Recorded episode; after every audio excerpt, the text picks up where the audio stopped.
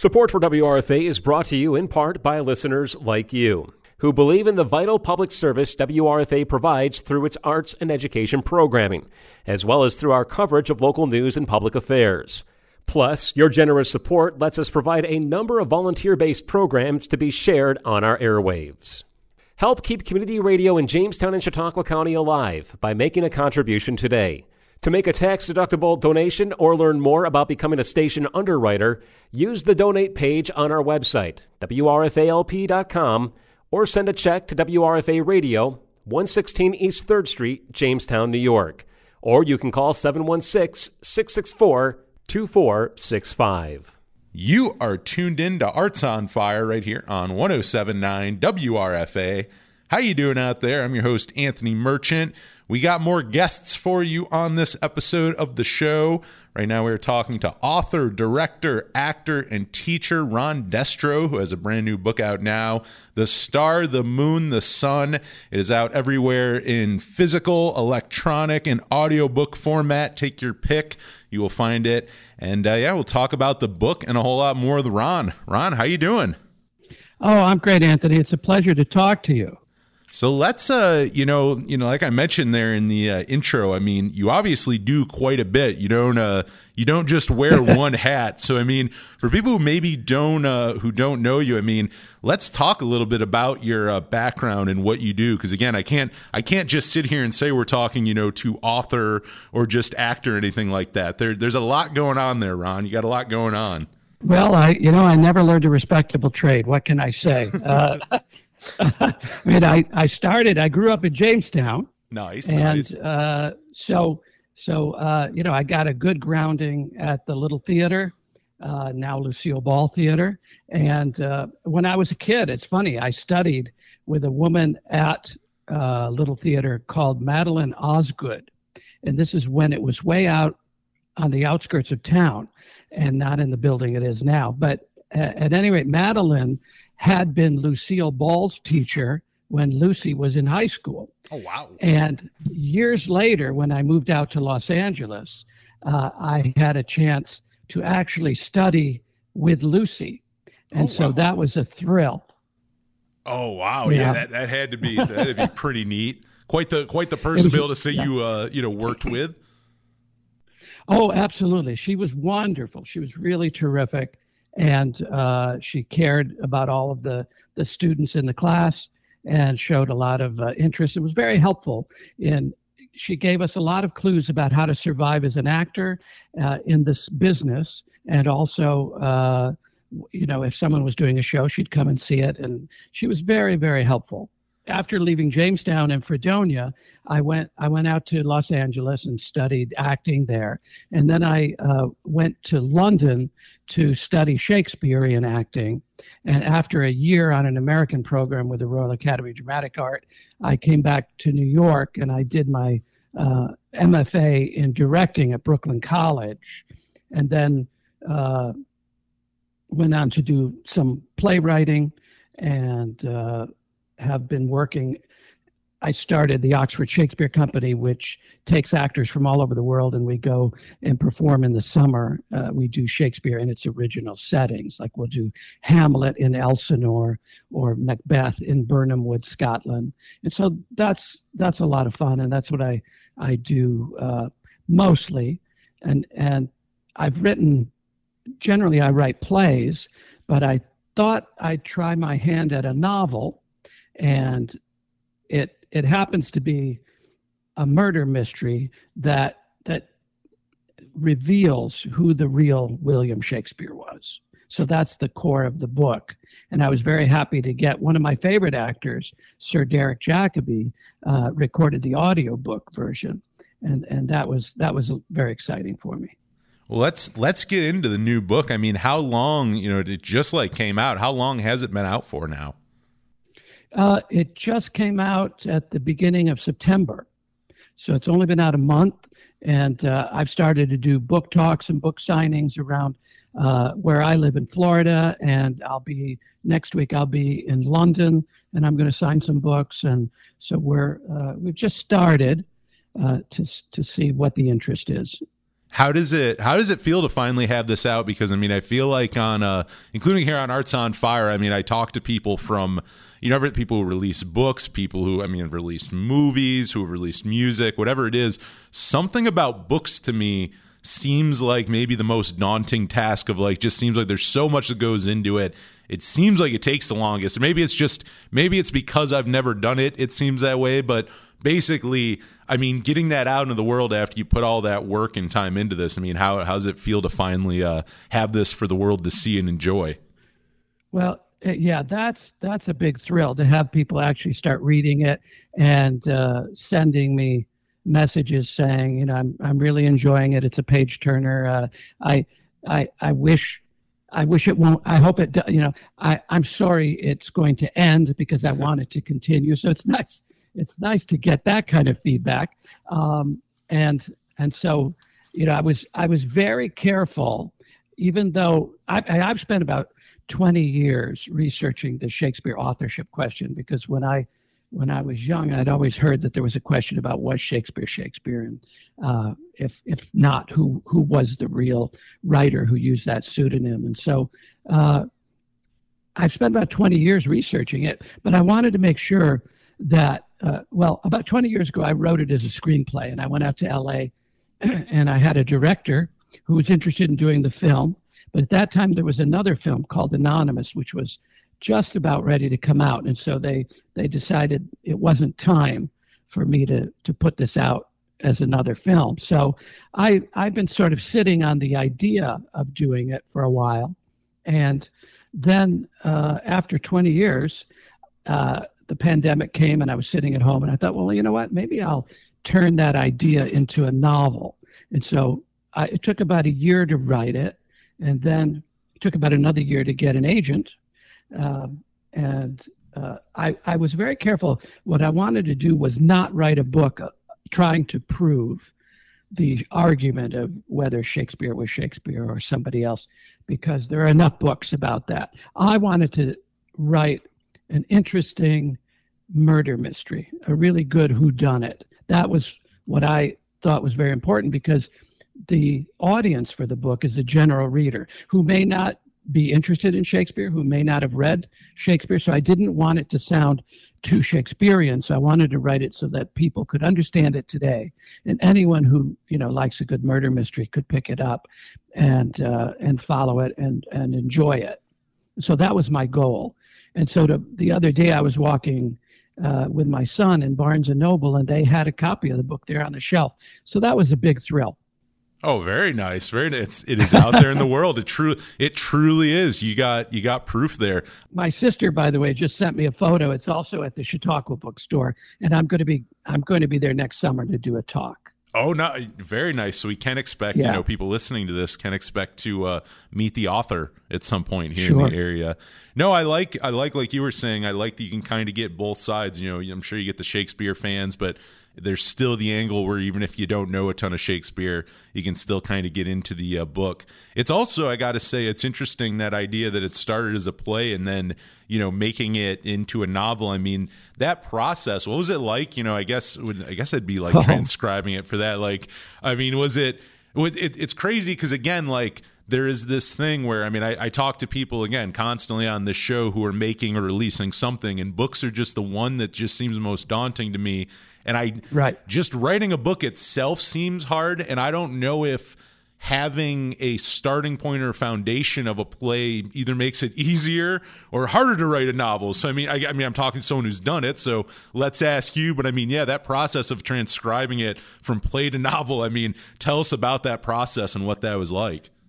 Well, if you think about you know when when it's if it's written as a either a play or a, a screenplay, that means that uh, you're writing a two hour, mostly dialogue, but there's action written in there and, there, and it's dialogue. And it's two hours. Now, a novel, generally, uh, novels are mostly between 80 and 100,000 words. So uh, if you look at my audiobook, for example, the audiobook uh, is just over 11 hours. So, you know, if I had to add basically nine hours to what the oh, original screenplay was. Now, it's not a matter, however, I, I didn't do it that way. I didn't take the screenplay and and just transcribe it and then add filler because then it wouldn't really be uh, interesting, I don't think, because I started at the beginning. A book is really a lot of, um, well, you hear the narrator uh, and his voice, and he's describing what he sees and what's happening, and there is dialogue. He's speaking to people and he's learning things. And uh, so, there actually the the novel ended up being very different than what I had envisioned 20 years ago as a movie. Uh, number one, because of COVID, it got me thinking about the fact that the part of this story has to do with the plague. And so uh, that was an important part of what happened to Shakespeare and when the theaters closed and so forth. So I did a lot of research about what the plague was like and how that affected people in London. And of course, having just gone through that with COVID uh, and our lockdowns, I could see some comparisons and some differences. And so, uh, but so the book has a little bit of that. It's not a lot but a little bit. The, the most important aspect that changed when I had the original idea uh, all the way through to the novel is I had become a father. And the, the Shakespeare story is all about fathers and sons. And I, I personally believe, without giving away any spoilers, that the, the reason the Shakespeare identity had to remain a secret had to do with his son. And so, uh, and there are other stories uh, in the book about fathers and sons. And so it is a lot about that. And I couldn't have written it without having my fantastic son, Nick, and uh, having gone through that experience. So it, it changed very much since I had the first idea. But the narrator's voice is, is what primarily is the driving force in the novel. Uh, you know, I have this narrator, Arthur Taverner. He's a sort of portly poet. He likes to drink. Um, he likes uh, his his uh, ale wench, and uh, he is telling the story in a very unique way, as only Arthur can tell it. And so um, that made a big difference in in how I was going to uh, comprise the book. Now, actually, the first draft, when I finished it, was 124,000 words. So it was way longer than any publisher would want, because generally, with first time novelists, uh, they won't look at they won't look at a a book unless it's between 80 and 100,000. If it's more than 100,000 words, they don't. It's too long for them. You know, unless you're uh, J.K. Rowling's or Stephen King. So, uh, so I had to actually trim it down, and uh, and that so that goes into the editing. And I was working with my editor, uh, and and th- she helped a lot because she would she would say she would look at things. I was I was so close to it, and she'd say, you know, you could do this or you could cut that, and I realized uh, that the the editing process is so important in a novel. So after three or four different drafts, I got it to a manageable 80, 1,000 words. no, that. that is, that is, yeah, you definitely. I mean, that is uh, seeing things like that always interests me too. Because I mean, I, the average person probably doesn't know that about like the word count and you know publishers right. and everything like that. But yeah man you definitely you did. You got in there with uh with you know whether or not it was an easy or hard process i think you uh, successfully did it. I think you successfully uh oh, transcribed oh, it into uh you know novels or into a novel i should say. It's funny because now i am taking an actual play that i, I wrote a play about india. It's a serious play about dowry burnings in india. And so i i had written the play and it's had a, a, bit of success. So I decided to turn that into a novel as my next project. And that, so when you just transcribed the play, it turned out to be it's 20 about 20,000 words. So now I'm I'm doing a, a, heck of a lot of research on the period uh, so that I can fill it out and and make people feel like they're in India 1985 and all the things that were happening there. So uh, it it's more than just a transcription process. Wow, no, and you're already on to the next thing. Book this uh, yeah. this one just came out. You're already on to the next one. What might interest some of some of your listeners is there's a uh, there's one of my favorite pop groups. I don't want to mention their name, but uh, they're they're over in the UK, and they asked me to help them write a. I guess they call them jukebox musicals, where you, uh, their publishers have been after them for a while about taking their songs and turning them into like a Broadway musical. Oh, so really? that's that's yeah. So that's my next theater project. Oh, very nice, very nice. Yeah. So there's always something ha- uh, in the works. there's always something with you. I was gonna yeah. I was gonna ask. I mean, you know, with the with yes. this book and beyond. I mean, obviously you're quite ver you know you're very well versed in the uh, world of Shakespeare. I definitely you seem like you know what you're talking about with them. You know, where do you remember the first time you uh, discovered Shakespeare? The first time you read him? You know, can, can, yep. can you remember that at all? Yeah, it's funny. Uh, you know, we all we all have to do maybe Julius Caesar or Romeo and Juliet in junior high or high school and a lot of times that does not interest students because the teacher may not be well versed in Shakespeare or may not understand it. You know, we have we have to accept the fact this is a foreign language. The way Shakespeare wrote, he was so brilliant, and he, he his vocabulary was double the next writer. So he he was in a class all by himself, and so we have to once we accept this was a, a brilliant genius who was extremely well educated and knew Latin, Greek, French, Italian, and who knew the classics and had an encyclopedic knowledge of just about everything.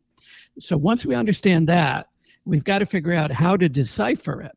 And and it's you know so it's hard when we're in school unless you have a teacher who's really passionate and excited about Shakespeare to be able to pass that along to the kids.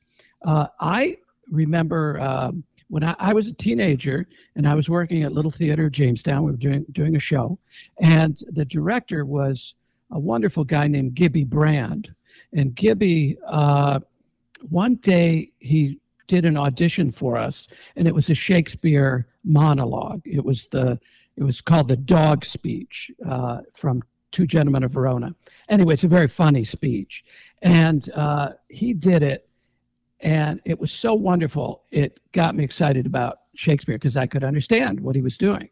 And so uh, after finishing high school, I had John Powers, who's a wonderful drama teacher there and, and good friend of mine. And I, I when I went to USC, you know, I went out to California because I wanted to become rich and famous like everybody else and be a movie star. And I quickly learned, having done just some extra work in movies and hanging around the studios and getting to know people that rather than the goal being i want to be rich and famous it, eh, i really realized it's better to just want to be a good artist because i had the good fortune of studying with john houseman and working with him. And john was a partner of orson welles in mercury theater and and john created the juilliard school and he came to usc to reorganize our department and so, working with John, I realized it was better to just become a great actor. And that's when I made the decision to go to London and study Shakespeare. And so, ever since then, Shakespeare has been my specialty, I guess you'd say. What is it about uh, Shakespeare that you that you feel like you know? I mean, his writings obviously are still so beloved; they're still studied so much to this day. I mean, like you even just mentioned. I mean, I feel like most people listening to this, myself included, I mean, at some point in your schooling, you're probably going to read him. Like it's almost it's almost inevitable. Obviously, there's classes and everything. I mean, yeah. what would you what would you say is the reason why you know obviously his uh, legacy has lived on, and you know we, he's still such a beloved you know writer. Well, I I think number one, uh, his work is universal in that it's not overtly political or social. It was, but those the the that layer was kind of hidden under the main story. In other words, Shakespeare was writing his plays as propaganda for Queen Elizabeth, and he was also sending her messages in the plays and commenting on the people of the day. So he was making fun of Lord Burleigh and Christopher Hatton and all these these other people, Lord Leicester, but uh, but only the court would have gotten that meaning from the plays. What we get is the universality. He's writing about human emotions, love, uh, guilt, jealousy, all of the things that we all experience, no matter when we live or where we are in the world. We can all identify with his stories and his characters. And so, and, and a lot of his stories were based on old mythology and other stories that, that he took. But the thing was, he just said it better than anyone else. And he, he I mean, his, he had this amazing vocabulary at the ready. So he knew exactly how to say something and how to use a word that might have two or three different meanings. And he'd want us to hear both meanings simultaneously. He was so clever at language that he has expressed almost every thought that a human being has had, yet he expresses it so much better than any of us can. Now, you know, again, it's uh, I'm teaching a class now at the University of North Florida, and I I was going over a sonnet with some of my actors uh, or students there uh, yesterday, and they you know they expressed their difficulty in just understanding the language, but when I showed them uh, how to unlock the key, uh, it it became a little easier for them. So we just have to realize uh, you know, if you go see a Shakespeare play, do your homework and read a summary of the play so you know roughly what it's about. But here's the problem most of us see Shakespeare plays that are poorly done, and that turns us off because the actors don't know what they're saying, the director doesn't understand it completely. And so most of us see bad productions and and it's it's not easy to find a great company of actors who are brilliant with Shakespeare. That's the problem. you know, we uh, you kind of talked about a little bit earlier, but beyond the uh, new book, I mean, it sounds like you're doing a lot of other things. It uh, also writing more. Uh, it sounds like writing for the uh, next thing, but. Besides yes. that, I mean, anything else going on right now in the world of uh, Ron Destro, people should be on the lookout for. Well, if if there are any actors out there, uh, every summer, actually we stopped for a few years, but starting this summer, we are again reopening the Oxford Shakespeare Company uh, summer workshops. And, and what that entails is actors, uh, they could just go to uh, oxfordshakespeare.org and um, it's it's a we're basically a drama school that does Shakespeare performances. So um, people can audition online if they're interested in going. I think we're going to do something in Stratford upon Avon this summer. And so, uh, probably a, a, comedy like Midsummer Night's Dream or All's Well That Ends Well. And uh, so, uh, I'll be, I'll, I direct the workshop and I hire teachers from the Royal Academy of Dramatic Art to teach the actors during the day. And then we, uh, we rehearse, we have classes, and then, uh, then they they have some free time to travel around and look at the city and uh, explore a little bit. But so that I'm I'm starting to prepare uh, the the plans for next summer for doing that. And uh, other than that, it's just working on this this musical I mentioned, and then and then getting the next uh, the next novel together. You know, you do uh, again. You do so much is there any kind of uh, you know in your career is there still any kind of like creative endeavor that you uh, haven't done or you haven't tried out something that you uh, still would like to do in your career because again you've done so much already but anything you still kind of want to do that you haven't tried out yet well i i feel like this this book that i just wrote the star the moon the sun is kind of like my um it, it it's it's the work i'm most proud of and uh, I mean, I had a chance to work with Yoko Ono on a play we did in New York called Hiroshima. And I've, I've worked with F. Murray Abraham on, on a few projects. I've had, I've been very, very lucky. Um, but this, this new book is, is my uh, sort of opus. And so I'm hoping uh, to, I'm talking with some people out in LA about doing a uh, film or kind of like a, uh, streaming series of, of, maybe five or six films. So, so either make a movie of, this book. I'd love to to be involved with making a movie of the book, or uh, you know now everyone's doing the Netflix kind of six part, ten part series, and so either one of those uh, would would be a lot of fun and so that that's on my bucket list, I guess. Just getting getting this project uh, on the screen. Well, very nice. I mean, people uh, people have now heard us kind of talk about the new book and everything. Where should we send people to grab the book? Where can we find you online? Where do we uh, where do we stay connected well, with Ron Destro and get the book at? Well, it's kind of easy. RonDestro.com is my website, and, they, and people can buy. They can buy the book, or they there are links to getting the the audio book, which is beautifully read by Derek Jacobi, uh, or they could get the the paperback. If if they buy the book from my website, I could sign it for them. Um, otherwise, they could buy it. For, we try to, dis, you know, writers try to discourage people from going to Amazon, uh, but but um, it is available on Amazon and Barnes and Noble and on all the online uh, places. And if if they're not sure about the book, what I suggest people because someone asked me the other day, uh, I, I'm interested in the book, but will will I be able to understand it? So I said, go to Amazon and you know you can you can click the book cover and it will open the book so you could read the first few chapters and uh, it'll give you an idea of what the book sounds like and I, you know, I've, I've tried very hard to make it accessible for everybody and enjoyable. So it, you could go to Amazon, read the sample. Uh, you could also listen to a sample of the audiobook.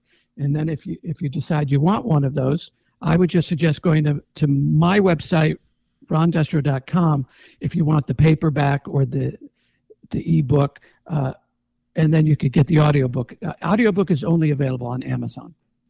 Well, nice. I mean, as we uh, as we close this out, out, Ron. I mean, is there anything else to uh, let the people know before we go?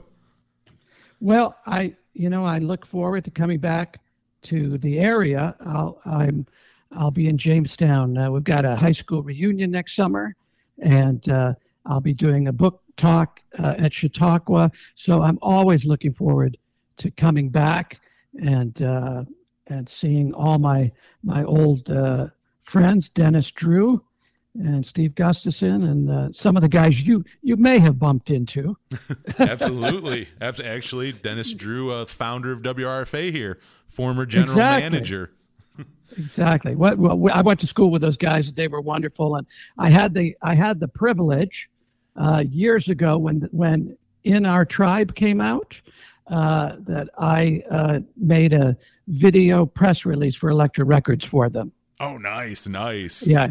So I directed interviews with each of the the, the group, and that was a lot of fun. So I'm, I always look back, look forward to getting back to Jamestown, and, and we'll be there next summer. Well, we're looking forward to having you back. Lots of uh, places around here do uh, book signings and whatnot. So yeah, it should not be hard to uh, get you out there. But we got oh, good. We got Ron Destro here. His new book is out now The Star, the Moon, the Sun. I'm Anthony Merchant, and I will be back in just a moment with more for you right here on Arts on Fire.